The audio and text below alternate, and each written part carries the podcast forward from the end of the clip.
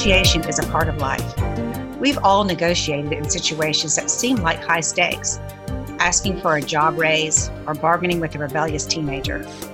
But few of us have ever been thrown into a situation where our words could literally save or cost someone's life. On today's show, we'll take a look at some of the most famous hostage crises in recent times and explore how negotiators get peaceful outcomes in tense situations and why sometimes things don't go as planned. Welcome to The Forensic Psychologist, a show about the psychology of law and crime. I'm Dr. Joni Johnston, a psychologist and private investigator, and your host for today's show on crisis negotiation and bargaining for people's lives. This is a brand new show, and I am thrilled that you're listening in. And for those of you who are wondering about my esteemed colleague and former co host, Dr. Ron Martinelli, don't worry, he'll be back for plenty of guest appearances. But speaking of guests, I'd like to introduce you to today's guest, Gary Noesner, the former chief hostage negotiator for the FBI and the author of Stalling for Time My Life as an FBI Negotiator. Welcome to the show, Gary. Thank you. It's a pleasure to be here. Well, we are really happy to have you.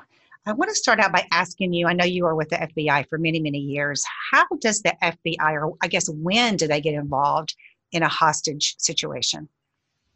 Typically, there has to be a, a federal crime nexus. Uh, bank robberies are investigated by the FBI. So if someone's holding hostages in a bank or a skyjacking or a prison riot, right wing militia standoff, th- those are the ones in, or you know, on a military base or uh, Indian reservation, anything that has a post office, a federal connection. But also, the FBI for many years has done most of the instruction for police around the country in the topic of hostage negotiations, crisis negotiations, and in, when the police have a thorny or a difficult situation, they'll often reach out to the FBI for some assistance, and we provide it. So they could actually invite you to come in, even if it's yes. not, even if federal crime has not been committed. That's correct. You know, I was preparing for the show, and I think my idea was that a hostage situation is some kind of terrorist situation, it's some kind of kidnapping for money situation. And what I realized is it really can include a ton of things like prison riot or a domestic violence situation where a husband is holding a wife hostage or vice versa. So I would imagine that you have seen a lot of different situations in the course of yeah. your career. Indeed, and there's a wide spectrum of incidents that we respond to, the police as well. But, you know, one of the um, misnomers that everything's a terrorist situation, and those are pretty rare, and most law enforcement negotiators will never negotiate in a in a terrorist incident. I've, I've done it a number of times, but most people will be in the position to have to respond to one of those. But yeah, they, they range all over the place. And in fact, when we created a standalone, expanded negotiation component after Waco, I decided to name it the Crisis Negotiation Unit instead of the Hostage Negotiation Unit because uh, hostages are, are a subset of that. You mentioned Waco, and I think that's certainly was a situation that there were a lot of different opinions about the outcome of that and what happened and what should have happened. And I know that you were directly involved in that in that case. So tell us about that. Well, let, let me just preface first because it, it comes into play for Waco too. You know, a hostage situation is essentially someone's holding someone else to force somebody to do something, give them money, give them getaway car, whatever it might be. And in those cases, law enforcement has a fair amount of control because they need us to do what they want. They're there to get their demands met, not necessarily to die. That's only about 10% of what happens in law enforcement. The other 90% are those emotionally charged situations that you made reference to a few minutes ago, the escalated domestic situations, perhaps anti government groups that are expressing their strong feelings. And Waco was, in essence, one of those. So, going to Waco, and we have a, a religious cult, for lack of a better term, in Texas, and there's uh, information indicating they're illegally uh, altering weapons and they come under the uh, purview of the Alcohol, Tobacco, and Firearms, another federal agency who attempts to serve arrest warrant for David Koresh and a search warrant. And in the process of preparing for that, the Davidians, right before the raid, find out they're coming. They're prepared for it. There's a shootout that ensues, and four ATF agents are killed, 17 wounded, and five or six Davidians die in that initial shootout. So that's the situation that now brings the FBI into play because uh, killing a federal officer is a federal crime that the FBI investigates, regardless of which agency it happens to. So our job is then to go out there and to to resolve this.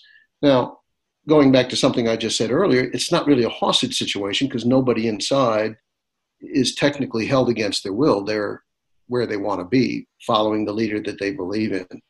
So it's a very challenging situation when the people you're trying to get to cooperate, in essence, have only one demand, and that's for you to go away and leave them alone. Which you can't do. You can't do. You yeah. can't walk away and say, well, you know, we'll just call it even and forget about all this uh, loss of life and so forth. It, it's just not going to happen. So it has to be resolved. There has to be some legal process that takes place to determine who did what and whether charges need to be brought and criminal prosecution pursued. And so, how would you be involved in that situation? The Attorney General decided the FBI would take over the management of the crisis and the efforts to resolve it peacefully. So, our number one primary tool for that is first and foremost uh, utilizing crisis negotiators to diffuse the situation and to gain cooperation of people to come out and put their weapons down and all that sort of thing. And, and so that's the typical process. I, I flew out from Washington that night and I bring in 15, 20 of my negotiators from around the country who were experienced. And we begin the process of setting up a negotiation operations center through which we would begin our negotiation efforts to convince David and Koresh and the others to come out safely. And so, in that situation, like you said, it's hard to realize what kind of leverage you might have because, to some extent, it might be easy to think that they have nothing to lose at that point. Yeah, you, you, your leverage is minimal. I mean, mm-hmm. again, if a, a bank robber wants a getaway car or somebody wants their brother released from prison, there's a specific thing they want and and you be able to get them to moderate their demands by a counteroffer or slowly convincing them that they don't have as much power and control as they want in this case you basically have to create a relationship of trust where they realize they can't stay in there forever they have to come out and face the music so that's that's the tools that you have at your disposal so it becomes pretty challenging to convince people to do something that they may not really be comfortable doing. The government had shown up to implement some arrest warrants and search warrants, and there had been a terrible loss of life. So now my team and I show up. We say, "Hey, we want to be your friends. We're here to help." So it's a tough sell in many ways. Mm-hmm. So looking back at that situation, it's always easy to play Monday morning quarterback for sure when you have a really difficult situation like this. What do you think did not go well in that situation, and what would have improved it? Well, the major obstacle we had was David Koresh was a, a, a very uh, powerful cult leader. I mean, he basically made all the decisions, and often it appeared to us that he would change his mind, not follow through on things he promised he would do, and was, in many senses, uh, abusing his followers for his own interests. So that was the toughest obstacle. The next most difficult obstacle for the negotiation team is we had an on scene commander and a tactical commander who, along with the negotiation coordinator, myself, are the three primary decision makers. But the other two were very frustrated with Koresh's resistance and uh, failure to follow through on representations he made. And their inclination was to demonstrate an ability to use force against them and to engage in some aggressive maneuvers on the outside that would compel them to come out. Now, as negotiators, we knew that was uh, contradictory and not appropriate. We call it the paradox of power. The harder you push, the more likely it is that you are to be met with resistance. And so, what do you think would have made it better? Well, we, my negotiation team, I was only there the first half of the ordeal, and, and we got, so was there some 26 days, and we got uh, 35 people out, including 21 children. Now, while I'm proud of that achievement, it is far short of of getting everyone out safe and sound. And I'm I'm convinced that with we had had more complementary behavior from the tactical folks that we probably could have established a better working relationship and secured the safe release of a lot more people and perhaps everyone. So while I ultimately blame David Koresh for the outcome because every day he had an opportunity to come out and bring his followers, yet refused to do so, mm-hmm. but the FBI didn't also make some mistakes. This isn't a black and white situation. There's a lot of gray. And there are people that think the government just went out there and wanted to kill everybody, and then there's others that think everybody inside was a kook and a nut and deserved to die. And these are really silly, uninformed positions. It is far more complex than that. I bet. And I would imagine one of the most complicated things is just the different team members. I mean, how do you deal with disagreement, you know, among the different team members? In the FBI's command structure, there's an overall decision maker. He's sort of like the general on the scene. And then there's the head of the tactical team, the SWAT team, in this case, the hostage rescue team. And then there's the chief negotiator. So the three of them create sort of a, a triumvirate that, that generally work together collegially and make the best decision that leads to a peaceful outcome.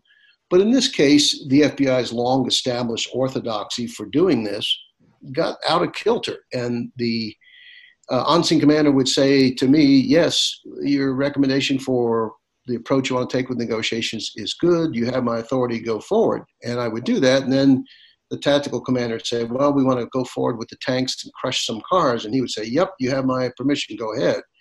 And it's quite easy to see how that ended up unintentionally sending very mixed signals to the Davidians. Are you going to believe the nice man on the phone who says he wants to help or the guy in the tank that just crushed your car in front of the compound?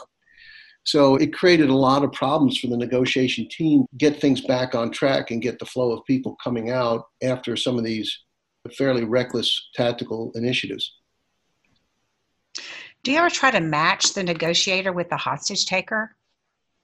Sometimes we do, but but typically a good negotiator is a good negotiator and someone who is adept at not coming across in an authoritative or aggressive way, but just saying, hey, my name's Gary and uh, I'm here to help you, David. And this is a difficult situation and I'd really like to work together for us to work together so we can get those kids out and get everybody out safe and yeah, there's some legal issues that are going to have to be addressed, but it's certainly not going to get any better by staying inside. And things like you need to tell your side of the story because they were certainly very upset at the way the raid had taken place. And fine, here's your opportunity to come out and tell the world uh, your point of view and how you feel that this was not appropriate.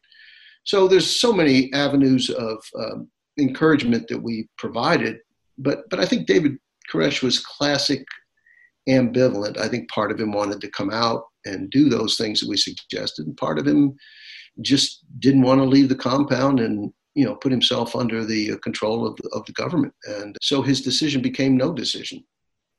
What about we've we've kind of alluded to this already, Gary, but these emotion-driven situations. Mm. When you have a husband who's estranged or his wife is threatening to leave him and he grabs her or he holds the kids hostage. What are the special challenges in those situations? Those are the most routine and common things that police do. But also, when there's a loss of life, it is typically those domestic situations where there's a pre existing relationship between the people involved, often a romantic relationship gone bad. Those can be the most challenging and dangerous. Mm-hmm. Um, the guy who's holding his girlfriend because she's threatened to leave him, or she's had an affair, or whatever it might be, th- there is almost always some very stormy, challenging history between those two that impacts every aspect of the ordeal. So those are quite different. And we often find we're in a situation where it's what we call a homicide to be that he intends to kill her, he just hasn't got around to doing it yet.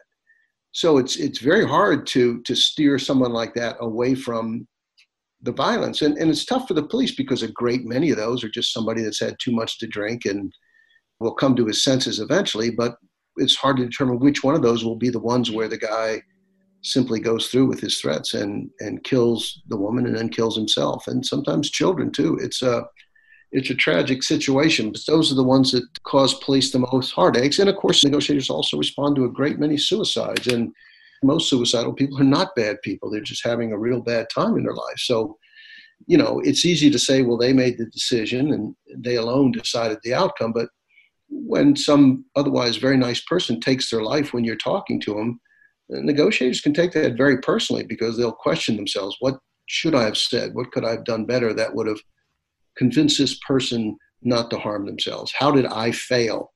So, Gary, what would you think would be, I guess, kind of best practices when you're dealing with somebody who is threatening suicide? We try to find what we call a hook for them. You know, something that is important to them in life. Uh, when, when people get suicidal, they get tunnel vision, and it's it's mm-hmm. a suicide. We know is a permanent solution to a temporary problem, but these people all of a sudden see there's no alternative but to take their own life. We obviously try to broaden their perspective, but also if there's someone important, they may not appreciate. You thought about the impact this will have on your grandchildren, and you know the statistics for when family members have someone in their family commit suicide, it you know doubles the likelihood that they'll kill themselves. Yeah. And you start to get them to think about this isn't just about relieving your current pain and discomfort and hurt.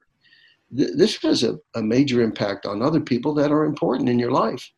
We just try to get them through the crisis right now. I'm going to get you help now. I'm going to take you to see the mental health counselor, and we're going to get you the tension that you need that you haven't been getting elsewhere because I'm concerned about you. And, you know, I think if you'll put this off for a while and give somebody a chance to help you, I can't watch you forever and I can't stop you from harming yourself later, but I need you to not do it right now. We're going to take a quick break.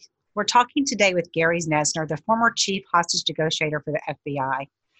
One of the toughest challenges he's faced is the person who is actively suicidal, someone who's threatening to jump off a bridge or maybe a tall building.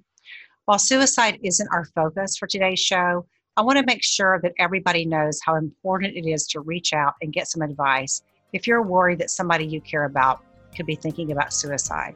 Please call the National Suicide Prevention Hotline at 1 800 273 8255.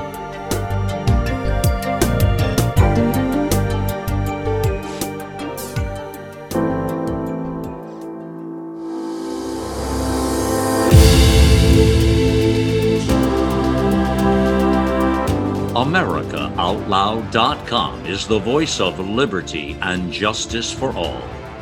Well, as we celebrate our four year anniversary, thank you for making it all possible. We are a grassroots movement of patriots, blogs, podcast, video, and 24 7 talk radio on our free apps on Apple, Android, or Alexa. We are the vision of the Voices America Out Loud Talk Radio.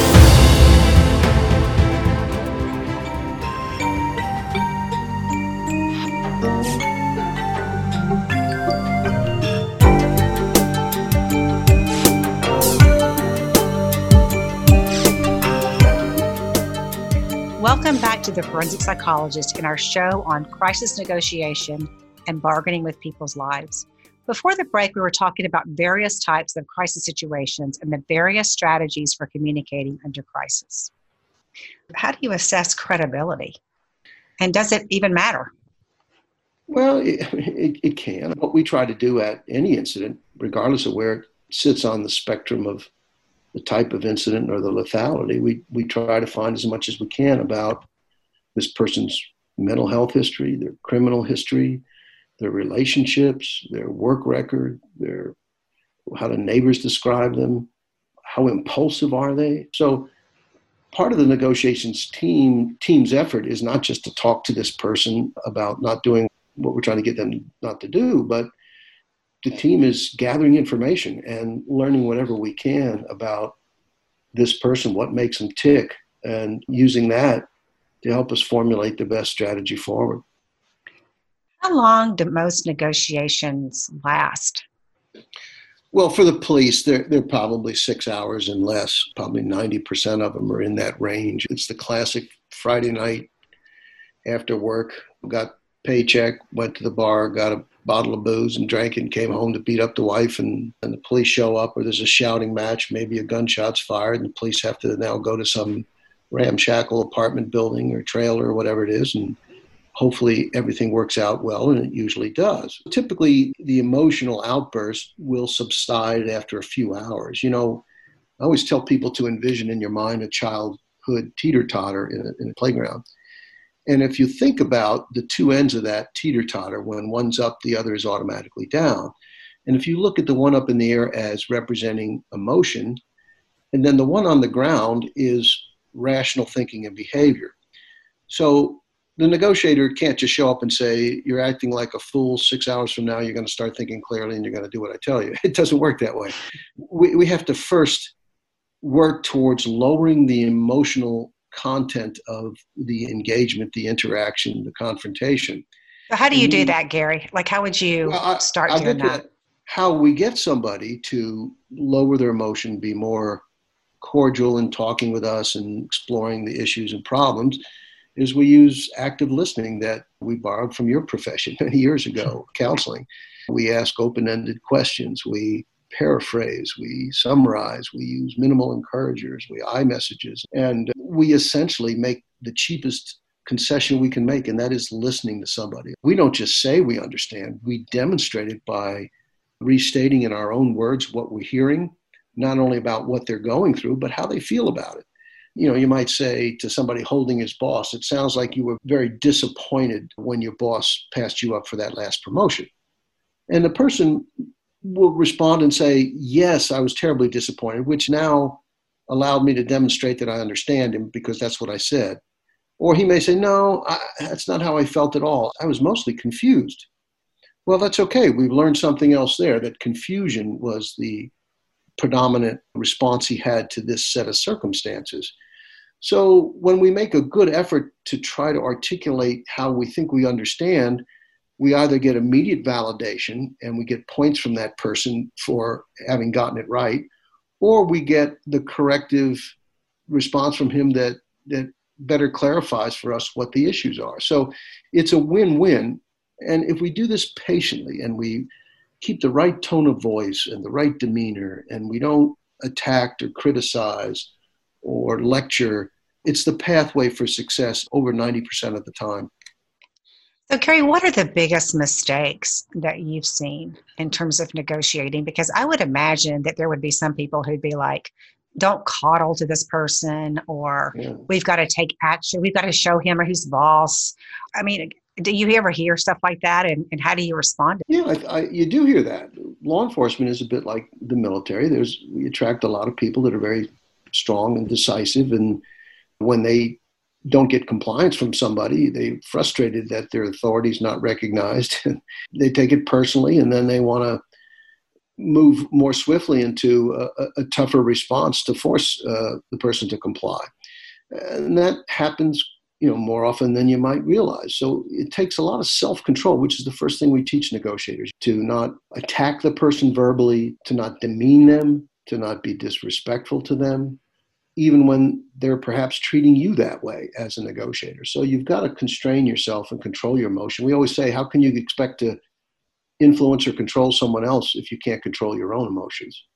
So so Gary, are there situations, and I would imagine they may be relatively rare, but they they happen where you feel like you have to go in? You know, oh, certainly. And certainly. what are what are those situations? Yeah, uh, that's a great question, Joni, because we don't philosophically in law enforcement use force unless we have to, and it is the least desirable of our options. When we use force, we need to be able to articulate both in a court of public opinion and in a court of law that the behavior and actions and statements of the perpetrator left us with no recourse. He came out waving a gun, or he was about to kill a hostage, or he put a short deadline on us whatever it might be. We can't say we went in and we had to shoot him and why did we go in then? Well, we just kind of got tired and you know, it was cold and we were hungry, it was raining outside. That doesn't cut it. we have to be able to articulate item by item those things that we saw or witnessed that lead, led us to believe that our failure to act was far more likely to result in someone being seriously harmed or killed and that was the compelling reason that forced us to do what we did. The public understands that when they hear that. I mean, the situation going on in the United States right now with Mr. Floyd, who who was had the, guy's uh, officer's neck uh, knee on his neck. You know, was he OD controlled? Was he in a situation where he wasn't presenting a threat to the officers anymore? And if so, then why was that level of force used? Because the public looks at that and, and they say, well, it looked like you had him under control. So why did you continue to put that pressure on his neck? I don't want to prejudge the case, but I, I'm just using this as an example to show you that, you know, the public increasingly with cell phones and cameras and so forth, they can see for themselves what they think is appropriate, justifiable action by the police and, and what does not appear to be. I, I so, wonder sometimes how much fear comes into play with. Uh, on, on whose side? Both. You know, uh, yeah, uh, actually, on both sides. Where I, I can certainly see a law enforcement officer being in a situation like the protests are going on now, when this person's out on the street and facing people who are angry, who are upset.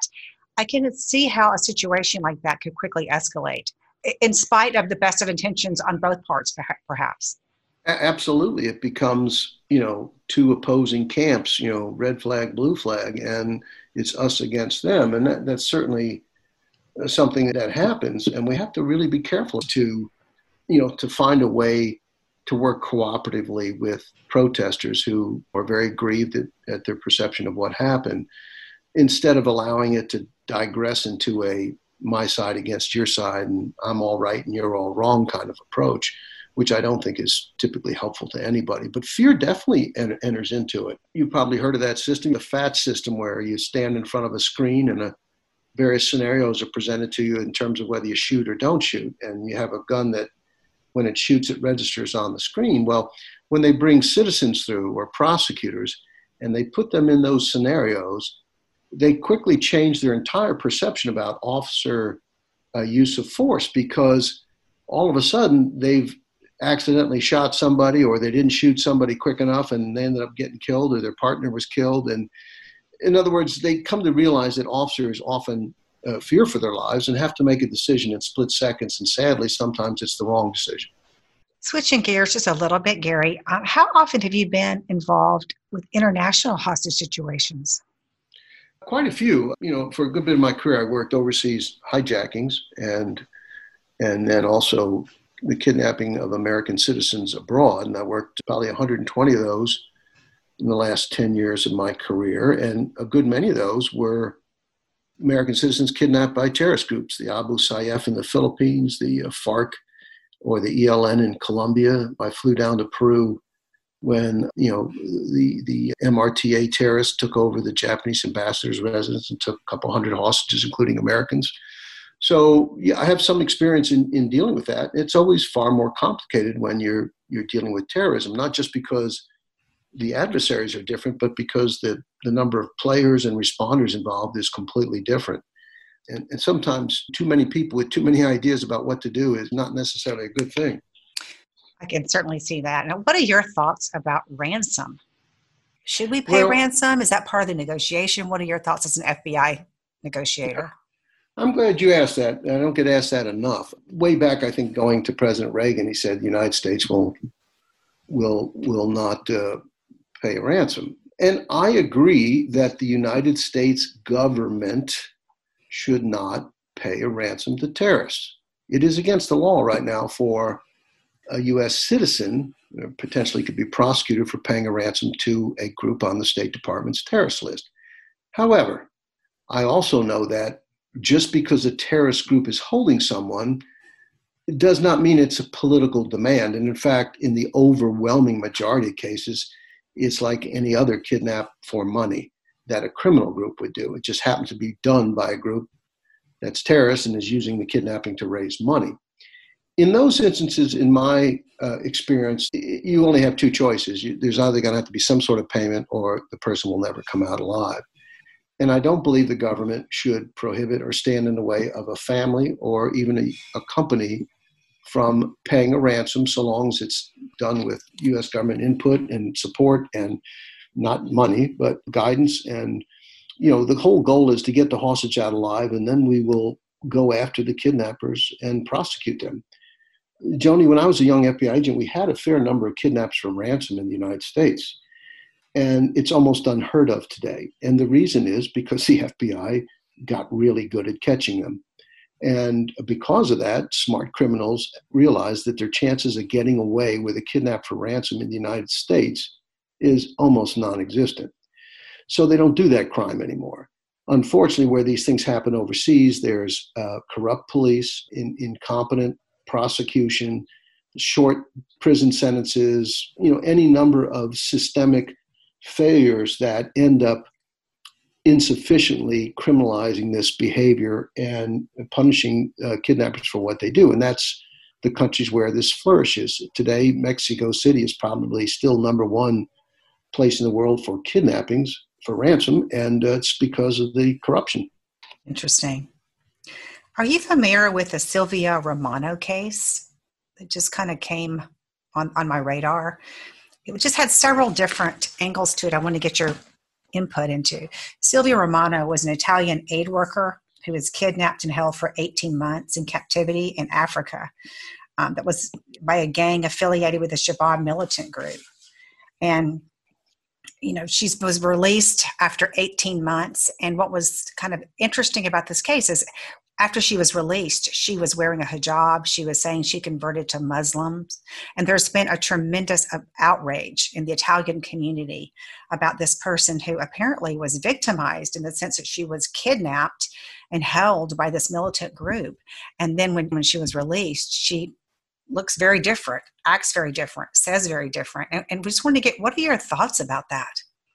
Well, I don't know for sure, but it, it might be a, one of the rare manifestations of what you've heard called the Stockholm syndrome. And it's where the, the victim ends up, to some extent, identifying with the perpetrators. This is also called survival identification. So the, the psychological element is that by um, showing an affinity towards my captors, they're less likely to kill me.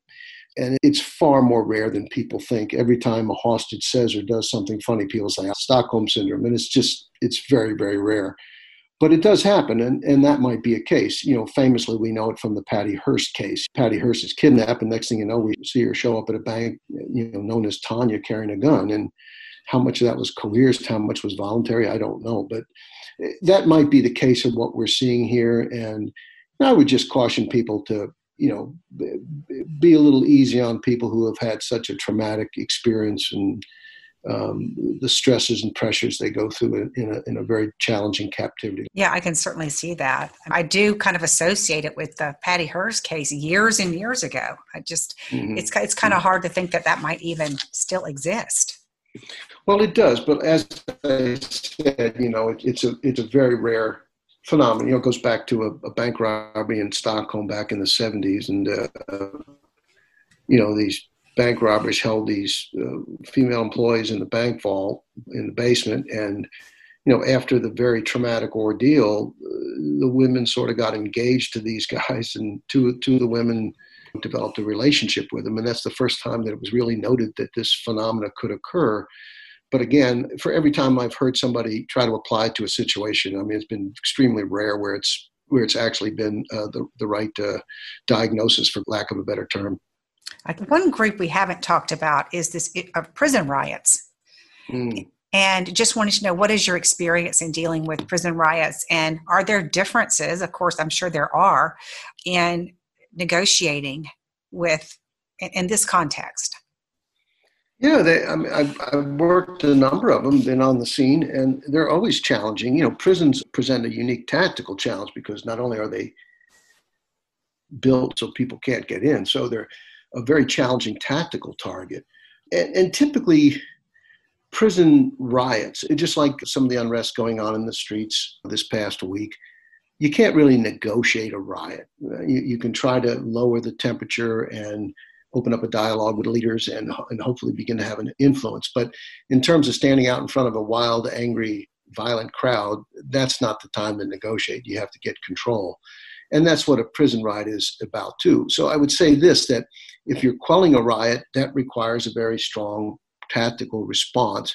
Once it's contained to a certain area of the jail, say a certain cell block, now you can open up more traditional negotiations to identify what it is the inmates are seeking and then to begin the process of seeing what the best way to address that is. So there's many similarities, but there's also quite a few differences. But I, I, think anybody that says, well, send that negotiator out there to talk to those 500 screaming people with clubs and knives, that's, that's not the way to do it. Yeah, that would be a challenge for sure. Yeah. Um, that's when I, I would say, don't put me in, coach. Yeah, I would agree. I would, I would definitely agree. What is the personal impact when a negotiation fails or breaks down? I think I think it can be fairly tough. I went through a hard time after Waco, and I think a lot of people out there did. When you put your heart and soul into uh, bringing about a peaceful conclusion, and then it doesn't end that way, despite why, it's very unsettling, and you can't help but second guess and examine and hopefully learn from the process. I think the biggest impact uh, for negotiators, and I think I mentioned it earlier, is the suicide situations because, again, it's far more likely that a negotiator would blame himself or herself when some otherwise nice person who's depressed takes their life and you you tend to take those particularly hard. If this hardened nasty criminal decides to kill himself instead of going back to jail for the 10th time it probably doesn't have the same impact on you uh, even though you might try just as hard to get that person not to kill themselves. Probably the greatest aspect of functioning as a negotiation team is we don't take all the credit for the success individually, nor all the blame. We rise and fall as a team. We collectively tap into our wisdom experience, collectively embrace the best strategy forward and implement it. And if things go bad, well, we did this together. Mm-hmm. And if they go good, we got this success together. In fact, in the FBI, we would never identify the name of the negotiator because we didn't want that sort of credit or blame focused on one person. Instead, we basically said, "Hey, this is a this is a team effort, and that's the way it always should be." So, and speaking of a team effort, so how do you become a hostage negotiator? Well, in the FBI, obviously you have to be a, a special agent first, and and typically you would work as a field agent for some some years until you had an opportunity to attend uh, the training for this. Uh, you know, the FBI has a, a, wide range of specialties. Some decides they want to be a you know evidence response team, if they want to be on a SWAT team, they want to be a fingerprint expert, or you know whatever it might be. And people gravitate to different areas of interest that are typically auxiliary functions. So by day you might be working organized crime or foreign counterintelligence and then if the need arises in one of these specialty areas, then you put on your SWAT uniform or your negotiation hat and respond to that. Basically, with negotiations, there no one's forced to do it. It's all voluntary program, and it attracts people that, that are drawn to using these verbal skills to try to bring about peaceful outcomes. It's, a, it's sort of a noble endeavor and, and a big mental challenge to, to be able to understand how best to do it. So you get that training, and then you go out in the field and you get experience when incidents arise. And you know, if you were like me, your path eventually ends up where you become or has to be one of the full-time negotiators, and eventually I became the chief negotiator for all the FBI, and uh, you know, a singular great honor that I'll I'll always cherish. Sure. And what if you are hiring uh, people on your team? What personality characteristics do you think you would be looking for? That's a great question as well. I mean, I, I think you want somebody that, as I mentioned earlier, has, has a good bit of self control. They sort of have a, a calm demeanor. They don't get upset over small things. You know, my book, Stalling for Time, has quotes at the beginning of each chapter. And in one of the chapters, I have a quote from Rudyard Kipling, which says, it's a partial quote that says, if you can keep your head about you when all else are losing theirs, well, that's a pretty significant attribute. You know, you tend to see the best and worst of people in a crisis setting. So you want those people that can stay calm, think clearly, make the best decisions they can, and work together well in a team context. And, and also, there's th- those who are just um, naturally empathic. I always tell a story that many years ago, in one of the training sessions I was in, there was a brand new FBI agent who was going through the training, and I heard him on the first night of role playing, and I went up to him and I said, "You're the best negotiator I've ever heard in my life." you know, and he was. Uh, with only minimal training at that point, his voice, his demeanor, his approach was so positive, you know, that that he was going to be successful. And not everybody has that gift. Most of us have to work at it and think about how we can present ourselves to the person we're trying to help in, in the best light so that they're most likely to to do what we want, which is cooperate with us. We're going to take a short break. Please check out our live broadcast weekdays at 9 p.m. Eastern Time and 6 p.m. Pacific. You can also find our podcast on a number of platforms, including Stitcher, Spotify, Apple Podcast, and iHeartRadio.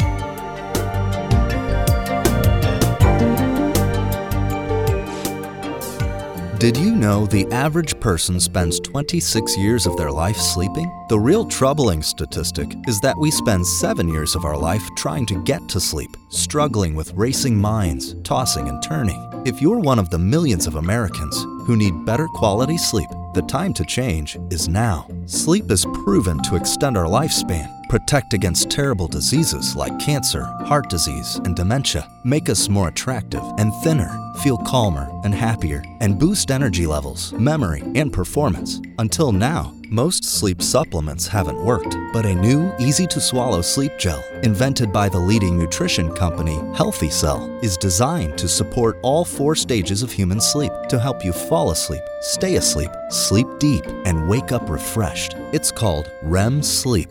To get a free two-night supply of REM sleep, visit healthycell.com slash sleep. That's healthy, C-E-L-L dot com slash sleep.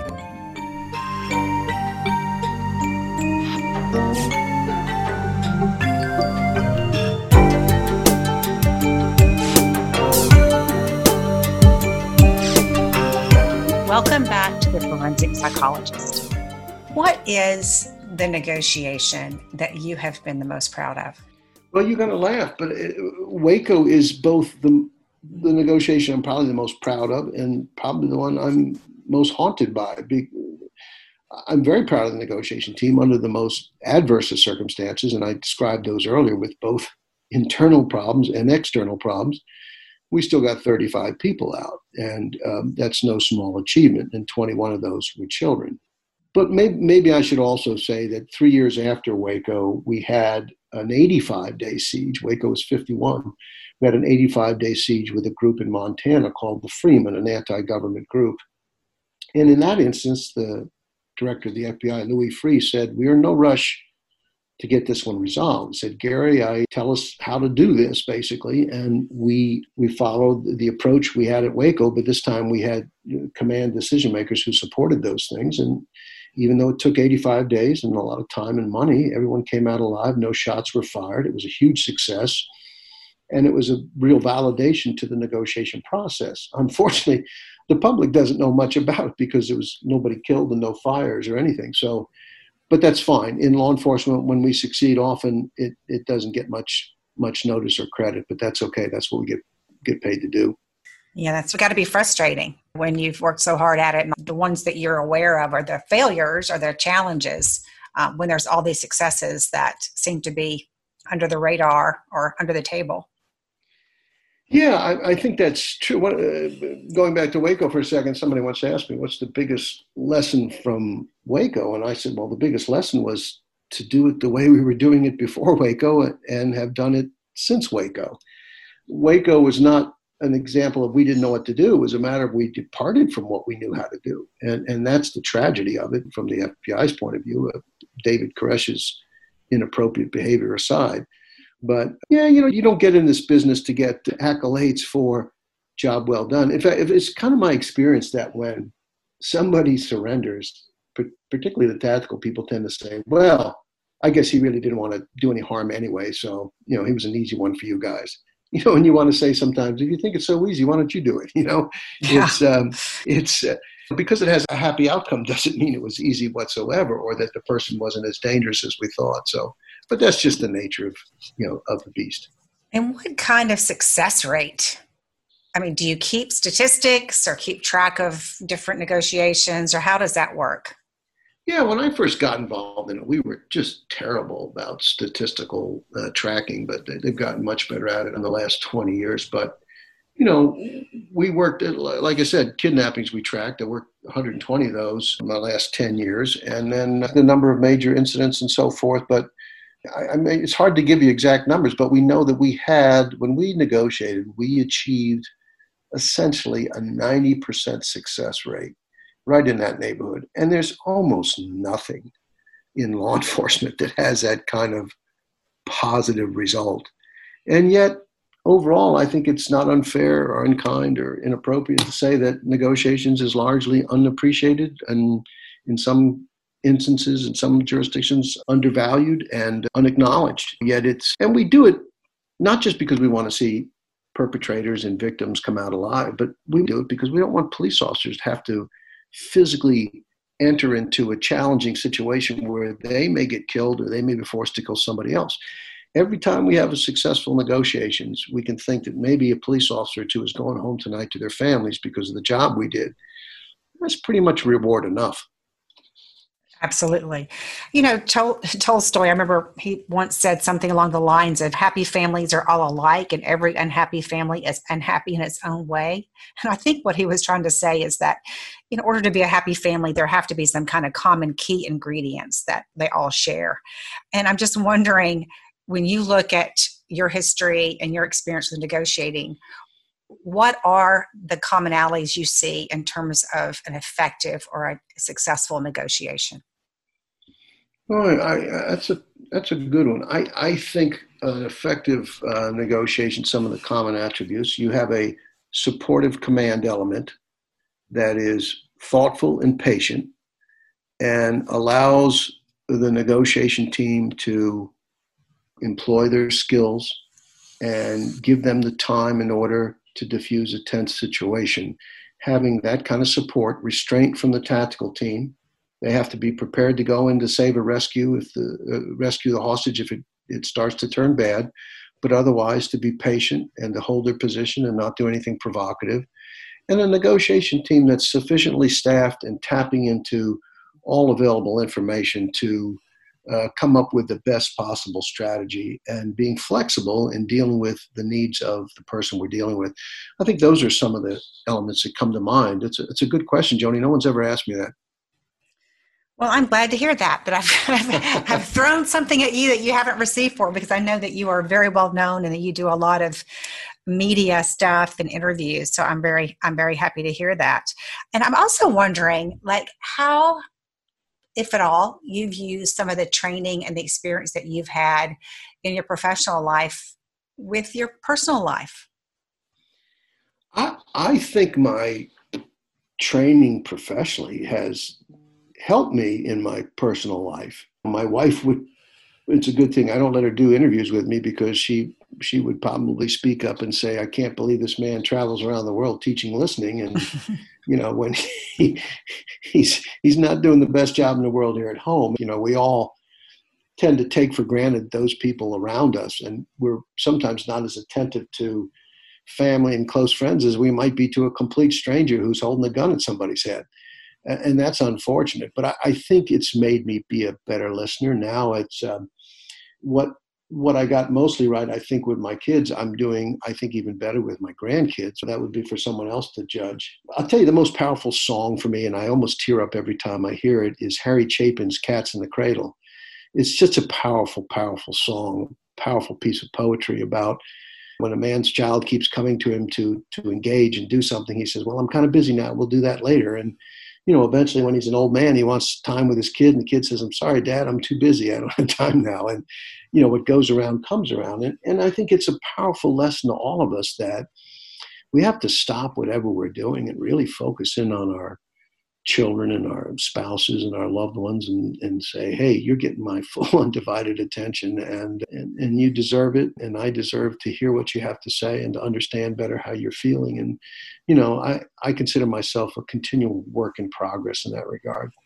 I think that there are many psychologists, myself included, who can really relate to what you're saying because I know being in a profession where I listen a lot of the day to different people and really focus on that, it is very difficult sometimes to be at home and, and give that same level of attention to my kids. I mean, I've, i remember one time thinking, I've listened out you know, yeah. you know i've listened out. And so it does take a lot of effort sometimes i think to to carry over the best of what we have at work and bring it into our home life and not just bring home the worst which is being tired and stressed and you know exhausted and all those things.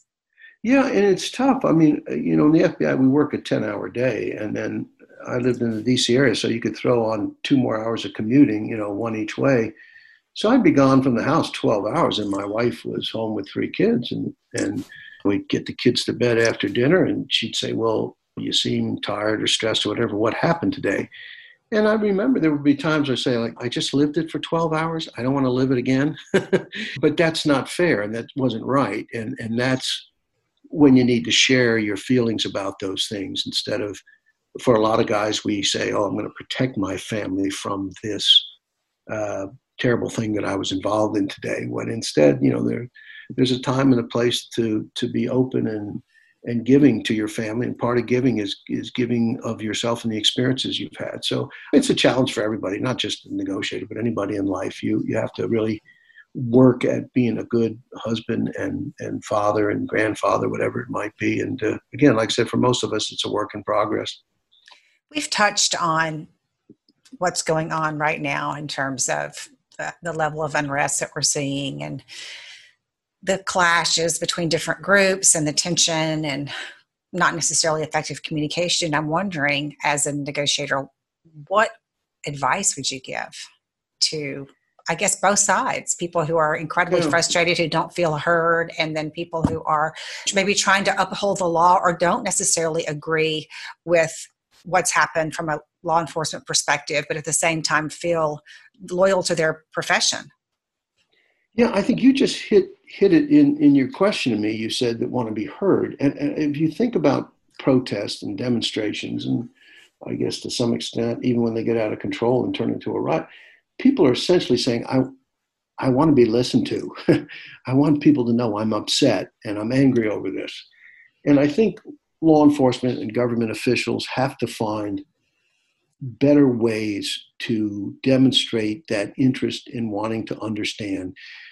People don't necessarily expect you to give them really uh, immediate, solid, foolproof solutions, but they do want you to hear. And I think we also have to be careful that we don't blanketly condemn uh, each other. You know, most of the protesters are not looters most of the cops, in fact, very few of the cops would ever engage in in the kind of inappropriate activity we saw in Minneapolis. So, you know, most cops are good cops. They're they're caring people. So don't call them all killers and murderers.